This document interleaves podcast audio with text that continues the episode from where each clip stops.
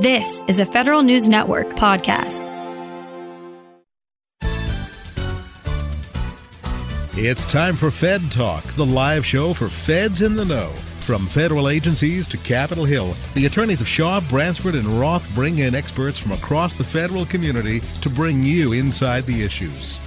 Fed Talk is meant to provide general information about legal issues. However, the views expressed in this program are not intended to provide legal counseling. Listeners are cautioned not to rely upon any statements made in resolving legal issues they may face, but instead to consult with their own attorney about specific situations. Attorneys are not engaged in providing legal services while appearing on the program and are not responsible in any manner for the consequences that may stem directly or indirectly from reliance on any statement made during this program.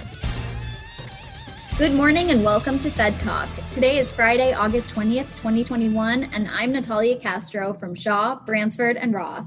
Today is an incredibly special show. I am in Tampa, Florida at the 21st Annual Women in Federal Law Enforcement Leadership Training. And for the first time in nearly a year and a half, my guests are sitting right here with me. We have been attending informative sessions, hearing from agency recruiters, and awarding excellence in law enforcement all week at the conference. Today, we are giving you an inside look. Today's show will kick off with a discussion with WIFLE President Kathy Sands and Vice President Jesse Lane. Then, conference presenter Dr. Jean Kanokogi will join to discuss the sessions she has participated in this week and her new book, Get Up and Fight. Finally, we will be joined by two WIFLE Award winners, representing her award-winning team at the Homeland Security Investigations, Immigration and Customs Enforcement is Suzanne Priest. Priest received the WIFLE Leadership Award. Receiving the Outstanding Federal Law Enforcement Employee Award is Sharon McDermott, resident agent in charge at the Social Security Administration's Office of the Inspector General.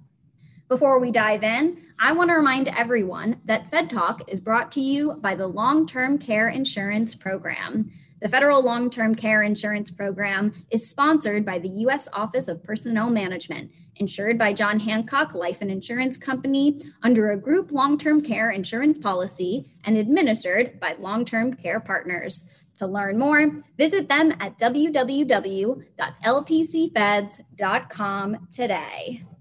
Kathy, Jesse, thank you so much for joining me and for kicking off this discussion on WIFLE's 21st Annual Leadership Training. We are huge fans of WIFLE at the firm and at Fed Talk, and we're happy to have you here once again. For those who don't know, can you tell us a little bit about who is WIFLE? We represent all the women in the federal law enforcement sector, and there's thousands of us. We got started as a nonprofit organization in 1999, so this is our 21st year. Would have been our 22nd, but we had to cancel last year. And as an organization, our goal is to promote the recruitment, hiring, retention, and promotion of women in the federal law enforcement sector and in the general, the law enforcement community. That has definitely been felt throughout the week, this idea of promoting, recruiting, and retaining women in law enforcement. Can you talk a little bit about this year's conference theme specifically?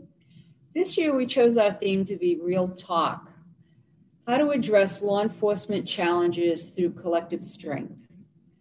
We are, as a profession, facing incredible stressors, both external and some self-made. And we are facing a challenge of how do we reimagine law enforcement, not only for today, but how are we going to conduct ourselves over the next century? That has been definitely a theme throughout the conference. And I know we're going to talk about some of the different presenters and sessions that we've had that have really helped further that. I want to talk a little bit to Jesse about, we talked about how WIFLE is all about recruiting, retaining, and promoting women in law enforcement. Can you speak a little bit? I know this afternoon, actually, you're doing the mentorship session. Can you talk a little bit about what that's like? Yes, for the last several years, Natalia, WIFLE has been hosting a flash mentoring session.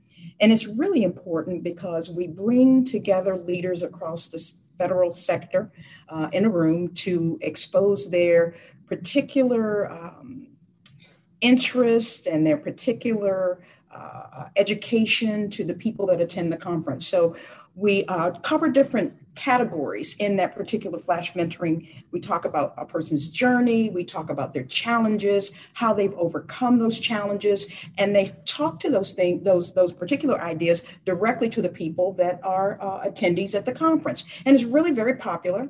It lasts for about 2 hours, and there's an exchange between leaders just imparting their knowledge and wisdom on the people that have attended the conference this year. Mentorship is so important, especially in law enforcement. Having those relationships with people in your career is not only helps you advance, but helps you grow as an individual as well. And bringing together those different people to have those conversations and to provide that leadership is so important. And one of the things you've done at the conference is bring together a lot of different agencies and even different countries. You've had the Mexican delegation here as well. Isn't that correct, Kathy? Yes, we have. The State Department contacted us and asked us if they could bring 28 women from different law enforcement agencies across the country of Mexico. And we said, why not? It's not something we've done in the past. And it was a challenge, and we were all for it. And they have brought a perspective to the classes that was unexpected and enlightening. Wow, that's fascinating. And along with the Mexican delegation, you mentioned the State Department helped bring them in. Can you talk a little bit about some of the other agencies that are represented at this conference?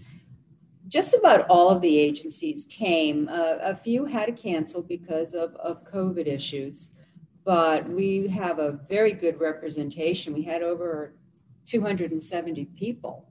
Wow. And they were masked up and vaccinated and socially distanced. And this was a very different conference or a different training event for nothing like I've ever had to put on.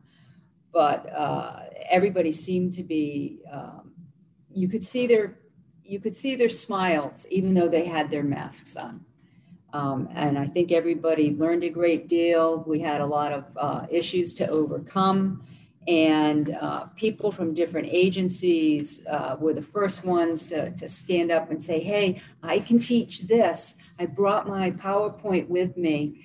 And having a multitude of talented people wishing to fill in for from COVID to Hurricane Fred, we were able to select.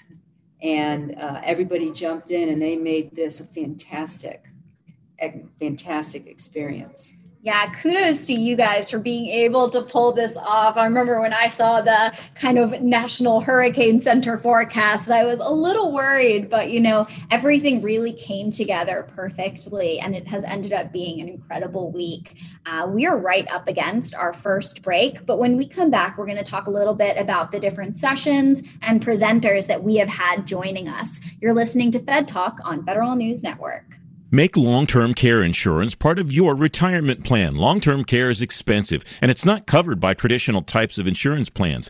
With benefits designed specifically for the federal family, the Federal Long-Term Care Insurance Program offers a smart way to help protect savings and assets and remain independent should you need long-term care services someday. Start planning for the future. Take the next step and visit ltcfeds.com today. That's ltcfeds.com. Welcome back to Fed Talk on Federal News Network. We are at the annual WIFLE Leadership Training in Tampa, Florida, with WIFLE President Kathy Sands and Vice President Jesse Lane. We just talked a little bit about the major themes, the attendees for this year's training.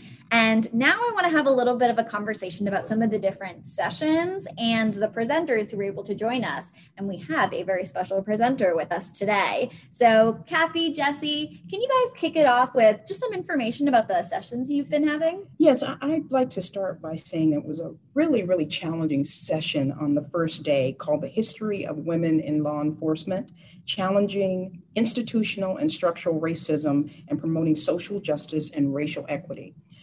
We were able to get two professors, Drs. Sharita Jacobs-Thompson and Dr. Bernard Demchuk, to cover the history of women in law enforcement, but then talk about police reform in the era of George Floyd. Mm-hmm. So it was a very engaging conversation, very spot on conversation. I think people were happy at the way that that material was presented, because sometimes when you talk about sensitive topics, they don't go over as well as you think because they're so very tied to something that's going on in the country and they tend to be very sensitive. But the way that platform was laid out and the way they invited people in to discuss that sensitive issue, it was really very well done.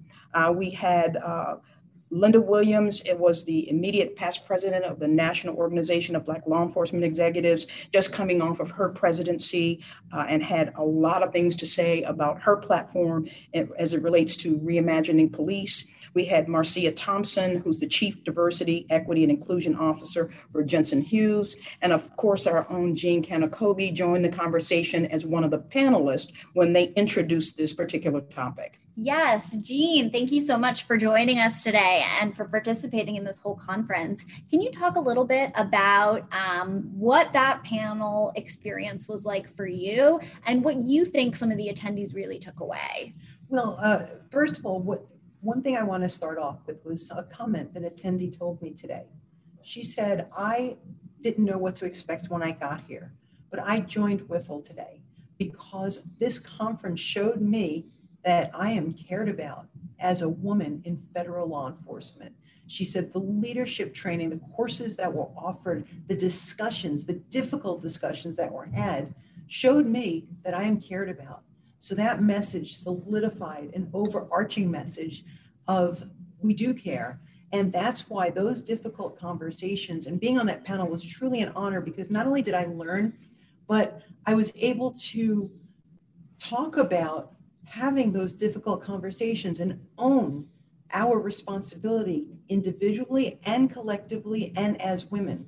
Because women, we can have these conversations without yelling, screaming, hollering, and finger pointing. And I think it's incumbent upon us as women, as leaders, to be able to bring the communities that have segregated and separated themselves so much. We need to have that cross-cultural conversation. We need to understand the other cultures, and we need to have those conversations so that we continue understanding, remove the fear. It's ego and fear that's obstructing, that's causing the violence, that causes the anger, and it's just fueling that negative spiral. So if we all listen to each other, just quiet and listen, put our feet in the other person's shoes just for a minute, and through education, we can actually bridge that gap, that divide, that cultural. And I say cultural because it's not just race, it's culture, it's police culture, it's the demographic culture. So we really need to bridge that gap and bring that divide close, because we really are,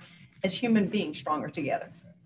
Absolutely. That was so well said. And having those hard conversations in order to really not only acknowledge, the responsibilities of police in their community, but also the unique responsibilities of women is so incredibly important. Are there any other sessions that, we've had that you guys would like to highlight?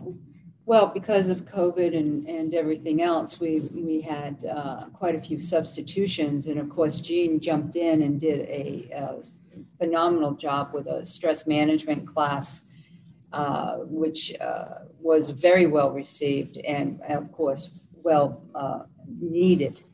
And then on the fly, we had enough talent to put together a panel discussion on diversity. Mm.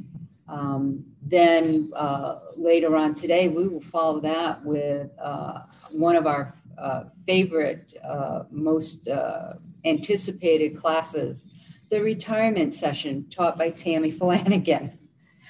So there's so many. We had, everybody was just fantastic. We had Cynthia Deedle from Facebook, who works with me on the IACP Human and Civil Rights Committee, talking about the color of law and the issues surrounding law enforcement today.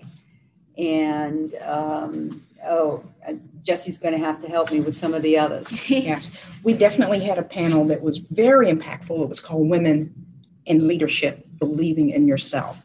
And it was led by a special agent in charge who actually was a recipient of one of the awards last year, Susan Gibson. And that session really allowed people to open up and tell their truths. You know, it's an opportunity for women to get together and talk about their triumphs and their challenges, but leave gaining more information that they can utilize in their everyday life, especially as it relates to being on the job. I'm so glad you brought up that session because one of my colleagues actually attended that session.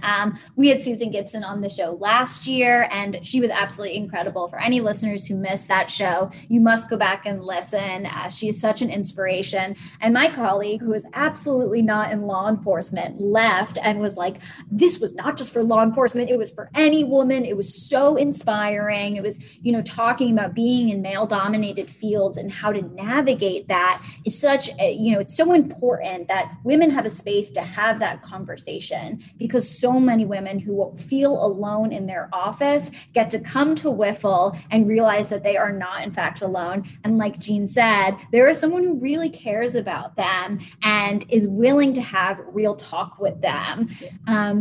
Jean, your stress management session, I absolutely loved it this morning. It was not only so much fun, you're such a humorous and engaging speaker, but it was also so informative. And I would love for you to talk about, you know, what it was like hosting that session and then what you wanted some of the key takeaways for our attendees to be. Well, I absolutely loved it because getting a room full of laughter means a room full of learning. And a room full of learning means that these people were going to take away some of the tools that I brought with me. Again, it was an overview to discuss emotional intelligence, how to recognize when somebody is emotionally unintelligent, and how to navigate through the day with that person and know that they're not hopeless. There is hope for the emotionally unintelligent and how to gain that level of empathy. The other tools that I brought were resilience tools, the way to bounce back when adversity strikes, how to bounce back and how to navigate, how to take that breath and have that consequence be more of a positive experience. One more tool that a lot of people are experiencing, but nobody's talking about, anxiety, panic attacks. So I brought some breathing techniques. I call it box breathing, or they call it box breathing, where you breathe in for 4 seconds, hold it for 4 seconds and breathe it out and then repeat, and guaranteed you'll lower your stress level. I talk about gratitude, doing 3 things, writing down a gratitude journal, 3 things that went well for you today or 3 things you're grateful for. So I gave a lot of tools for people to walk away. And if one person does that to lower their stress or lower their anxiety, they had a couple of good laughs during training, my job was done. That's incredible. And you actually, I believe you spoke sort of with your hat on as FLEOA, the Federal Law Enforcement Officers Association, Director of Mental Health and Peer Support Services. And you noted some of the kind of avenues that people have, particularly federal law enforcement officers, for getting that type of real support. Can you speak a little bit about what some of that work looks like for you and what those avenues are for any federal law enforcement officers who might be listening? Sure. As the Director of Mental Health and Peer Support, I try to do a little bit of everything to make life a little better for our agents and for our members. One of the things that FLEOA has done is we've teamed up with Acadia Health and treatment placement specialists. Now, these two guys, Bill Mazur and Joe Collins, split the United States in half. And what they are, they're both retired chiefs of police in their own right. And they work and get our members teamed up with culturally competent counselors. And when I say culturally competent counselors, it is placing you with a counselor that you can speak with, that understands law enforcement, that understands what we go through day in and day out, not somebody out of the blue that will have absolutely no clue what you do. The other thing is we support bipartisan bills for mental health. We have something right now, S-1502, that passed the Senate. It's waiting in the House, and that offers confidentiality for peer support on a federal level. So we don't have that right now. We're pushing for that. We also support other, again, we're a nonpartisan organization, so anything for the betterment of mental health overall, especially for law enforcement, we're there. That's awesome. That's so great to hear. And on the topic of kind of stress management in your conversation this morning, you talked about some of the unique stressors that like law enforcement face and how their job can have an elevated stress level. For listeners who may not be as familiar with the law enforcement community, can you talk a little bit about why the stress management conversation is uniquely important to law enforcement? It's uniquely important to law enforcement because aside from the daily stress, we all have daily stress. We all have family and commutes and finances. But then to compound that, there is the civil disobedience where people will know you're in law enforcement and just not like you. And they'll be angry with you because, again, they don't know where to place their anger. And they're angry maybe at somebody who did something not right, but you're trying to do the right thing. The other additional stress, and we talked about the pandemic, is COVID. So here you are fighting something that's not tangible. We're taught how to shoot and we're taught how to arrest the bad guy and do our tactics, but we're not taught with something that's not tangible. So it's very scary because, again, this is something you don't want to bring into your home, but you have to go out there because you're sworn to protect the public safety, protect public health.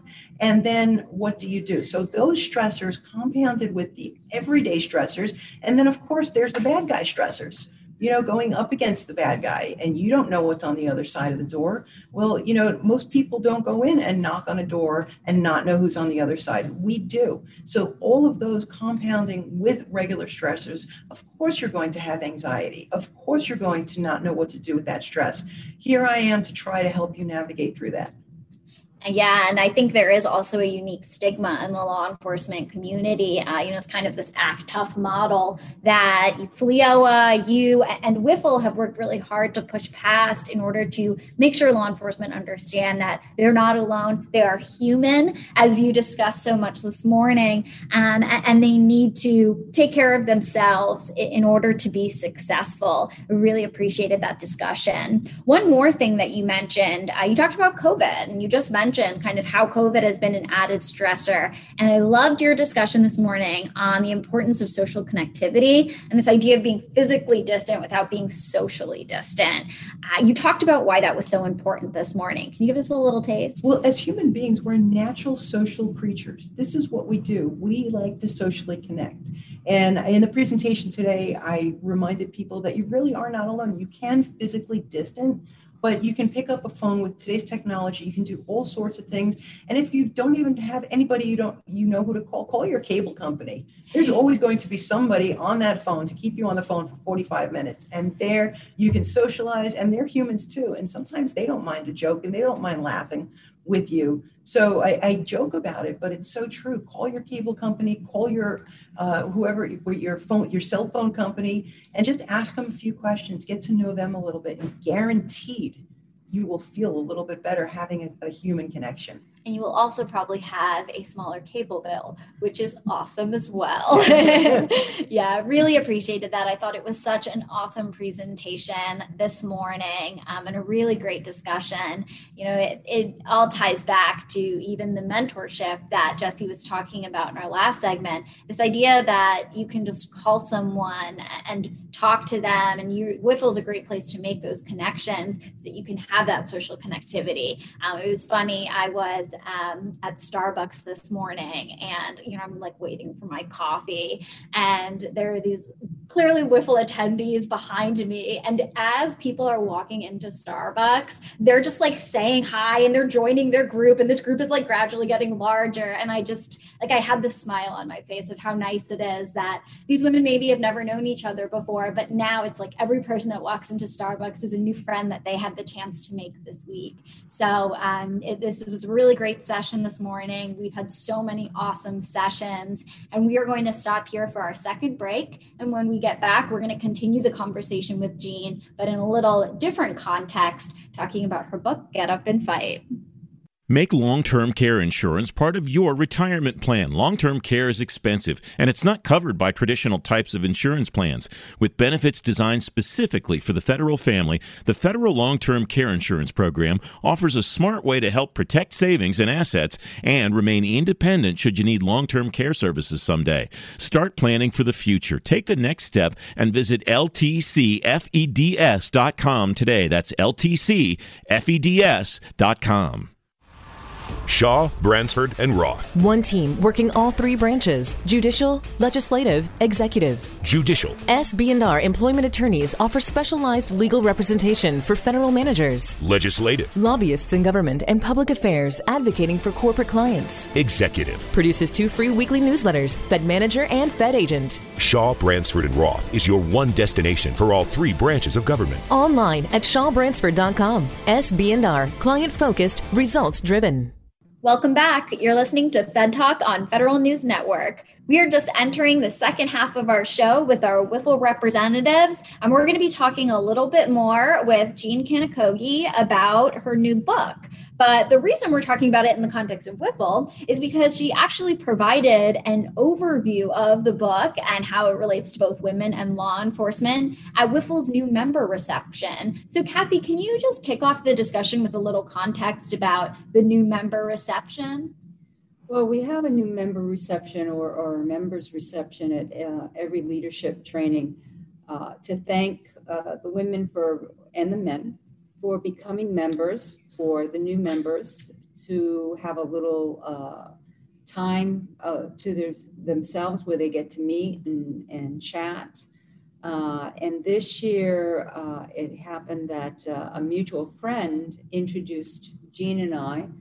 And as we were talking, I was trying to figure out a way to put her into the agenda, and everything was filled. And I thought, wow, I could try an evening with the author as part of the membership, and to provide an avenue for a fellow law enforcement officer, because she is a special agent.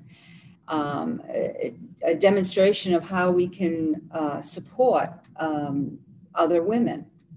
And so I asked her if she would be interested in doing something like that. And, we could have not only meet the author, but, a little book selling and that type of thing, and some autographing. And she said, sure, why not? Let's try it. And the rest is history. Oh, yes, Jean, on top of being Director of Mental Health Services and a special agent, you are also an author. You really can do it all. Can you tell us a little bit about your book, Get Up and Fight? Certainly. It's so funny. I was just reviewing. I was on Good Morning America about a month ago, and Robin Roberts concluded the interview by even highlighting, and she's even a federal agent. So it does remind me, I do have a day job. One of the wonderful things about presenting at the new members reception is I was able to see the consistency of the theme of this conference and the book, Get Up and Fight, making a difference, an ordinary woman that can make a difference and do extraordinary things. And that was my mother, Rusty Kanokogi, the mother of women's judo. Very brief overview. Rusty was born into a very tumultuous childhood growing up in Coney Island, Brooklyn, New York. She was raised pretty much on the streets of Brooklyn, and she found her way to judo because she met somebody and she found that to be a challenge. Rusty lived outside her comfort zone, as we do in women in law enforcement. So one of the really great things is that Rusty was so hungry to learn this sport because she found her purpose. But as she was learning this sport, she went and competed, but women were not allowed to compete. So she disguised herself as a man, took an ace bandage, wrapped her chest, but she was told not to call attention to herself. Well, she couldn't help herself. When she competed, she gave it her all, because that's what we do as women. We do our best. In Japanese, it's called ganbante, do your best. Rusty won. They took her medal away from her just because she was a woman. And that was her pivotal moment. That was her turning point where she defined her purpose. And she decided, no woman shall ever suffer such an indignity ever again, not on my watch. And this is when she was in her late 20s or in her mid 20s. This is where she was defining. She didn't know how she was going to change the world. She didn't know how she was going to do this, but she did. She went to Japan to study judo, and that's where she learned to embody the mantra, fall down 7, get up 8, because judo consists of a lot of throws, and she wanted to work out with the men, so they let her in the men's side of the dojo, which is the judo school, and they kept on throwing her, but they couldn't keep her down. She came back to the United States with my father. She married my father, and my father's Japanese, came back to the United States, and she fought to get women's judo equality. She wanted women's judo in the Olympics. So she knew she couldn't do it alone, just like women in law enforcement. We can't do things alone. We need to get our team. We need our tribe, just like the people in Starbucks. You need your tribe. She gathered all the believers for equality. She teamed up with Billie Jean King and the Women's Sports Foundation and fought for Title IX for equality in schools. She also fought for equality in women's judo. She wanted the 1980 Olympics. They said no. She said, fine.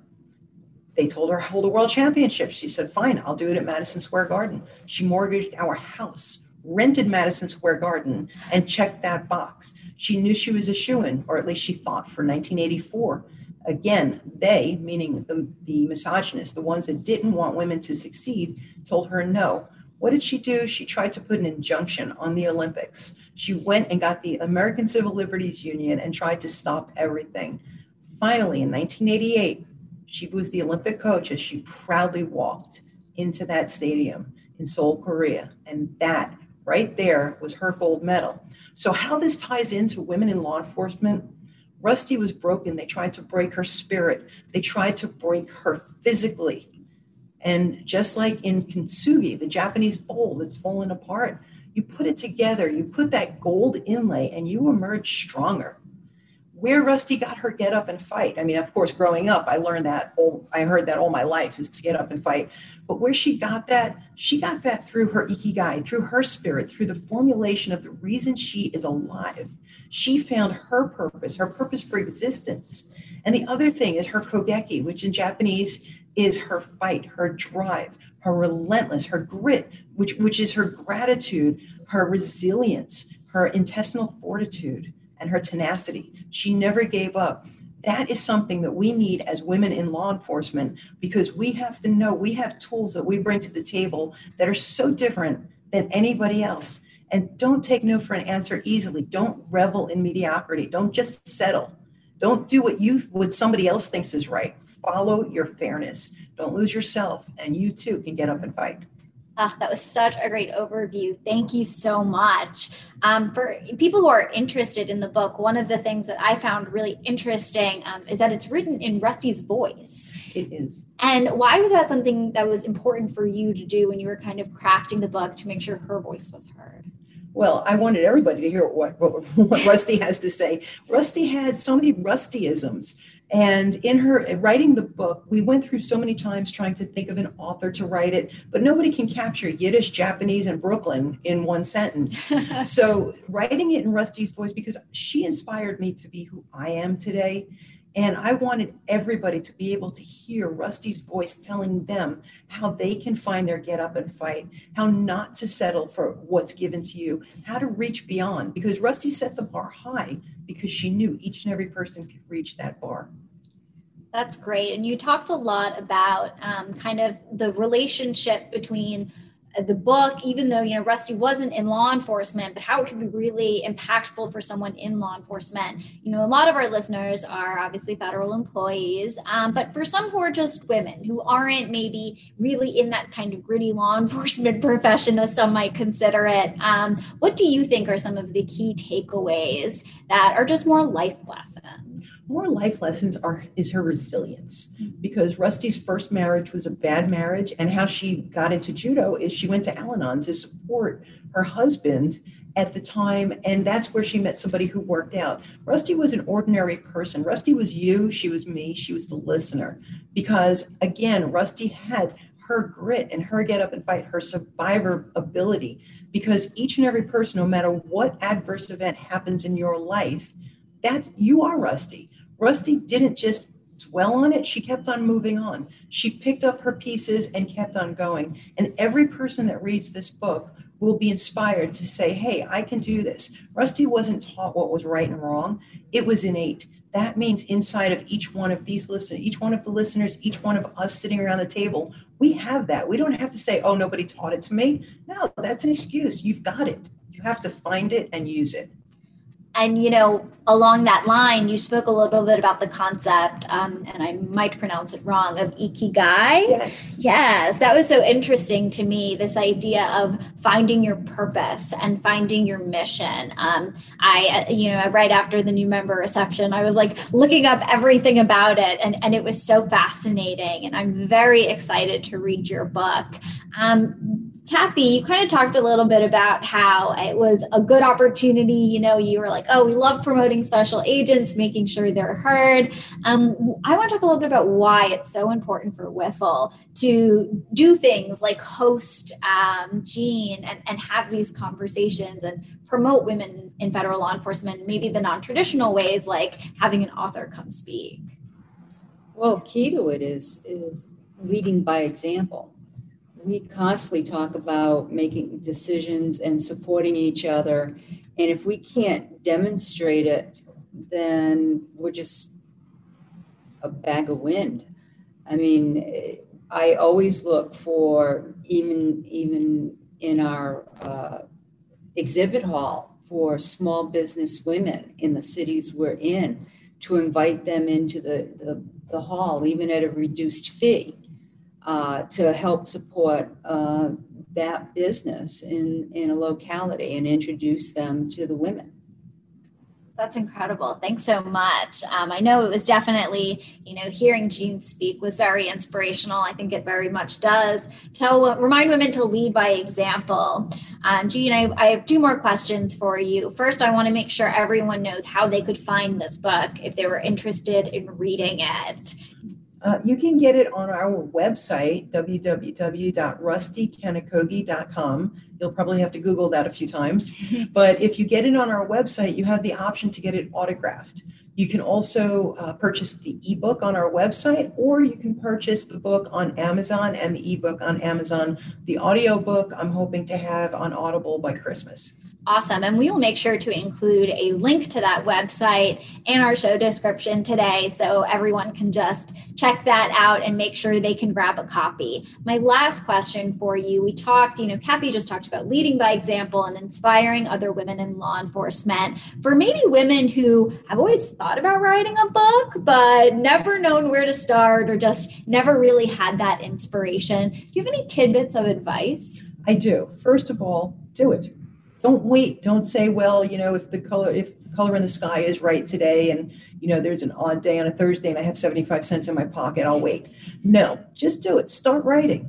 Don't worry about the reader. The reader will be there. Just start writing. The other thing is, don't do your own editing. Edit it. I edited this book probably 100 times and then got the red pen all over it when my editor went through it. Get a professional editor. Now, this was self-published because I promised my mom I'd get her story out. So I didn't want to wait until it got shelved or until somebody decided to do it. I did this book and I finished it during the pandemic. I took the opportunity for a negative situation of being isolated and locked down.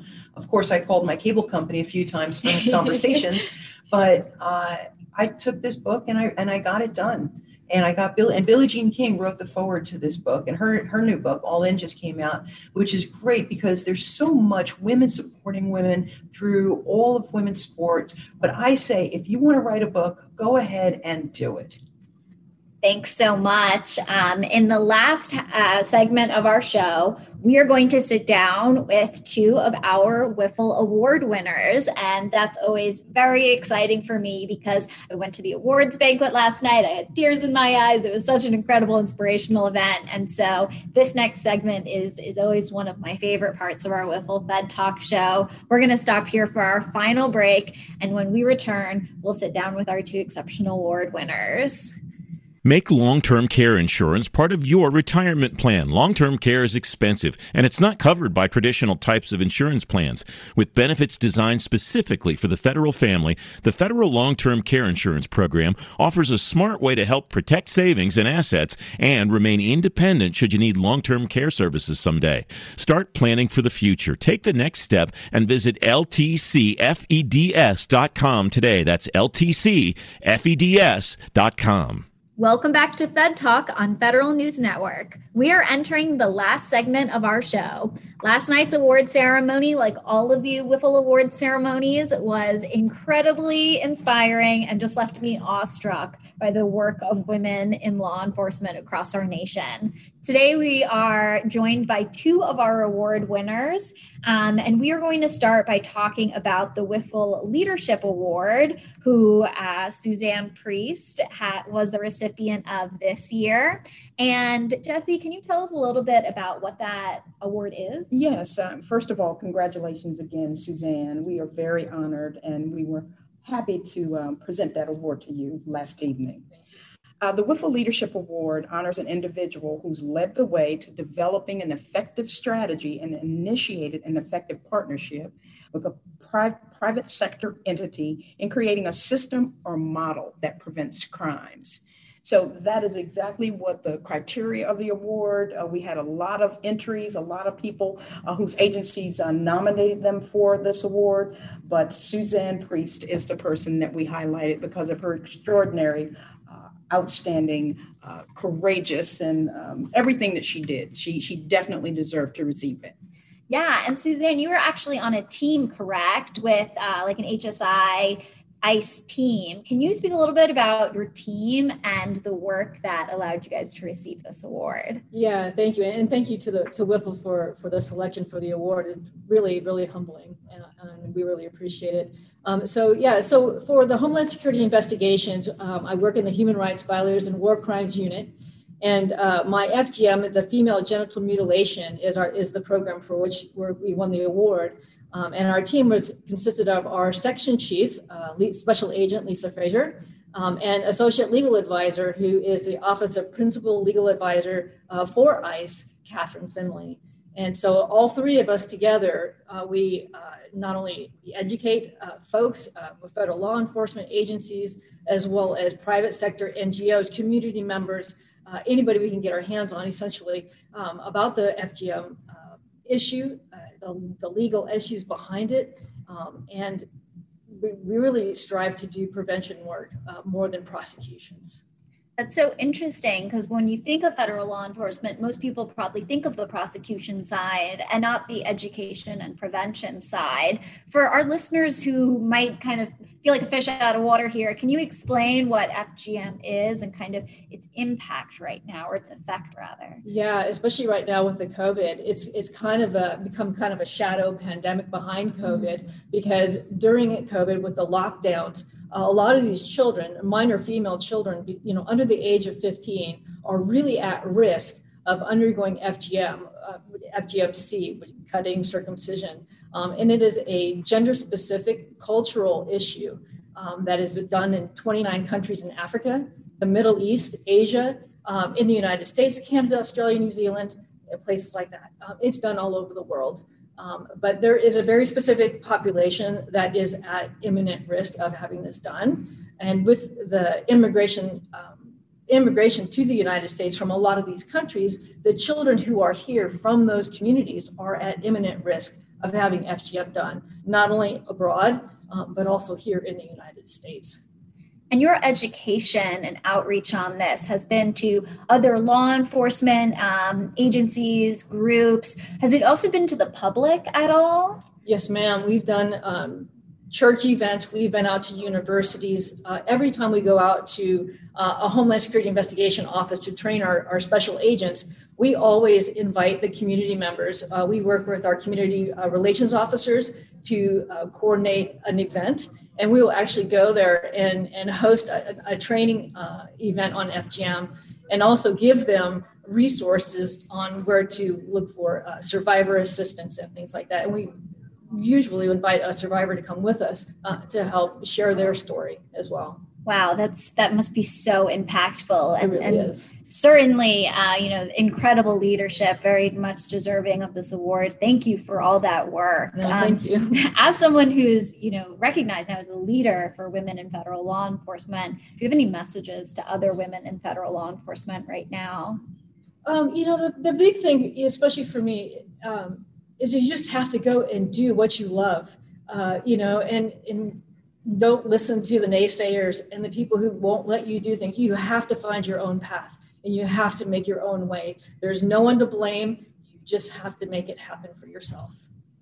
Those are great words of advice. Thank you so much, Suzanne. And again, for all of your incredible work in this space, extremely deserving. Thank you very much. And we also have our recipient of the Outstanding Federal Law Enforcement Employee Award, Sharon McDermott. Can Jesse, you give us a little overview first of what this award is? Certainly. Again, I'd like to extend congratulations. Well-deserved, Sharon. We're very, very proud of you. Thank you. From the WIFLE leadership and the organization. The Outstanding Advocate for Women in Federal Law Enforcement, really, that award speaks for itself. It's an award that recognizes a person who is an advocate, advisor, and leader in the continued support of women in law enforcement. And that's what we need. We need people citing and acknowledging the contributions of women in a profession that is mostly male, but women still excel and they exceed in this profession. And that's exactly what Sharon has done and is definitely deserves to receive this award. Absolutely. Sharon, thank you so much for joining us today. Can you talk a little bit about your work at the Social Security Administration's Office of the Inspector General? Sure. Thank you for having me today, and thank you to WIFLE for the award. It was quite an honor to be among an incredible group of women. At the award ceremony last night, listening to all these accomplishments was just really inspiring. There's some extraordinary work being done out there. And it was really satisfying to be included in that. With regard to what I do with the Social Security Administration, I supervise a group of people who investigate all forms of Social Security fraud.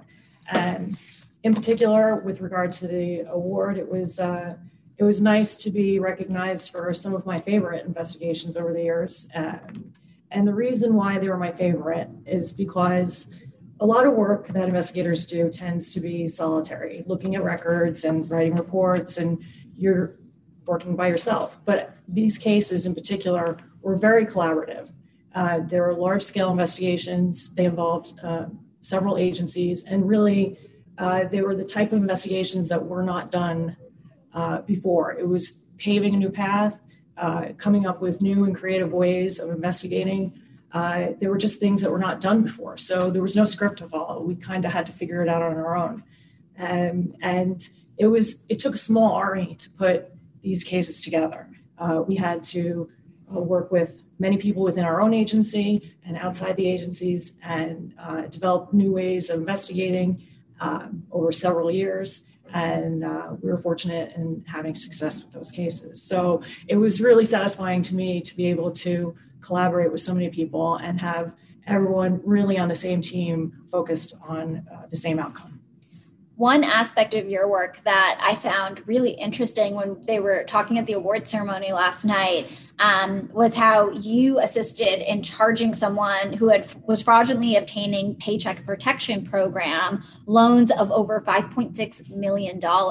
Now, the PPP loans were part of COVID-19 relief, correct? Correct. So you talked about this idea of having to kind of innovate on the job with all of this COVID relief that was distributed, particularly the PPP loans. How did that uncharted territory and navigating it and ensuring that the money distributed went to the right end kind of impact your work?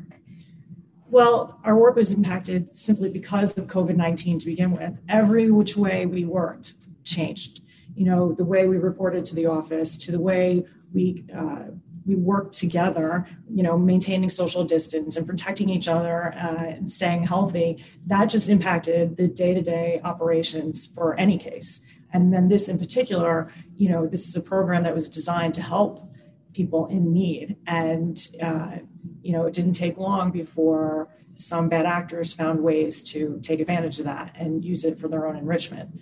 So it was a new type of fraud that we had not encountered before. And you still have the very same basics that is a thread through all fraudulent activities, but it was a new program. And again, very collaborative in working with several different agencies.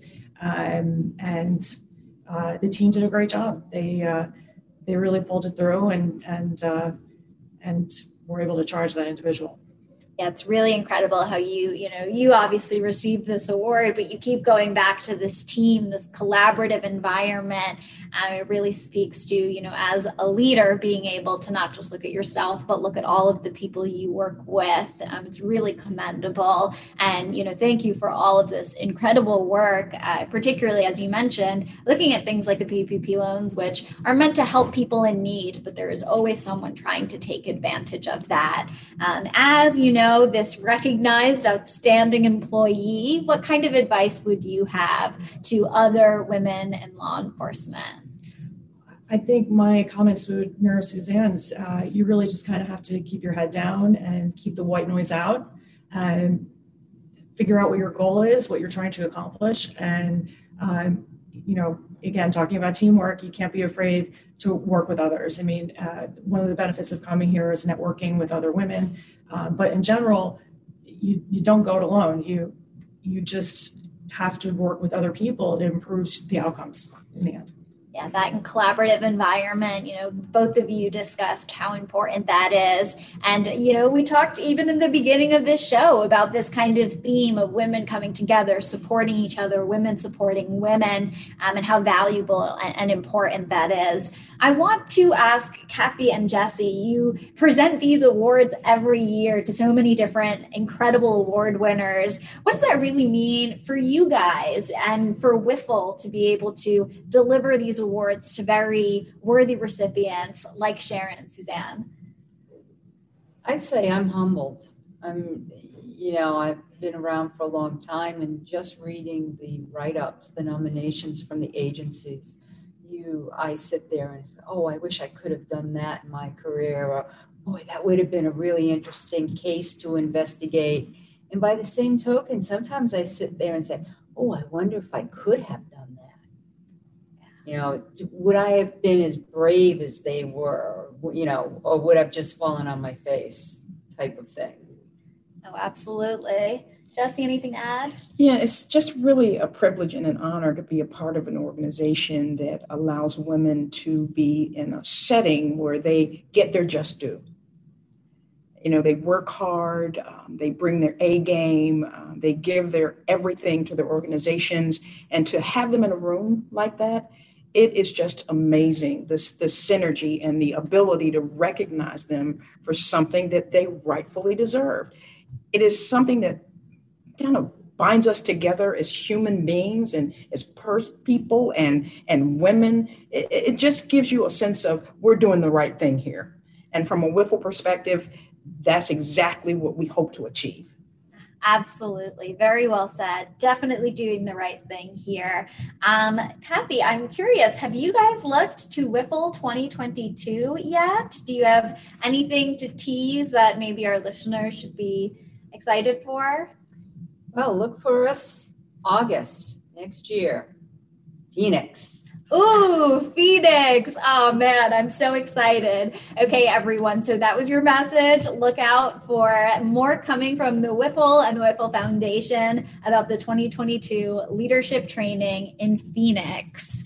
That is all the time we have for our show today. I want to thank Kathy and Jesse and the entire WIFLE team for another wonderful WIFLE leadership training. Jean, Sharon, and Suzanne, thank you for joining me today and for all of your service to our nation. Fed Talk is brought to you by the federal employment law firm of Shaw, Bransford, and Roth. Have a great weekend.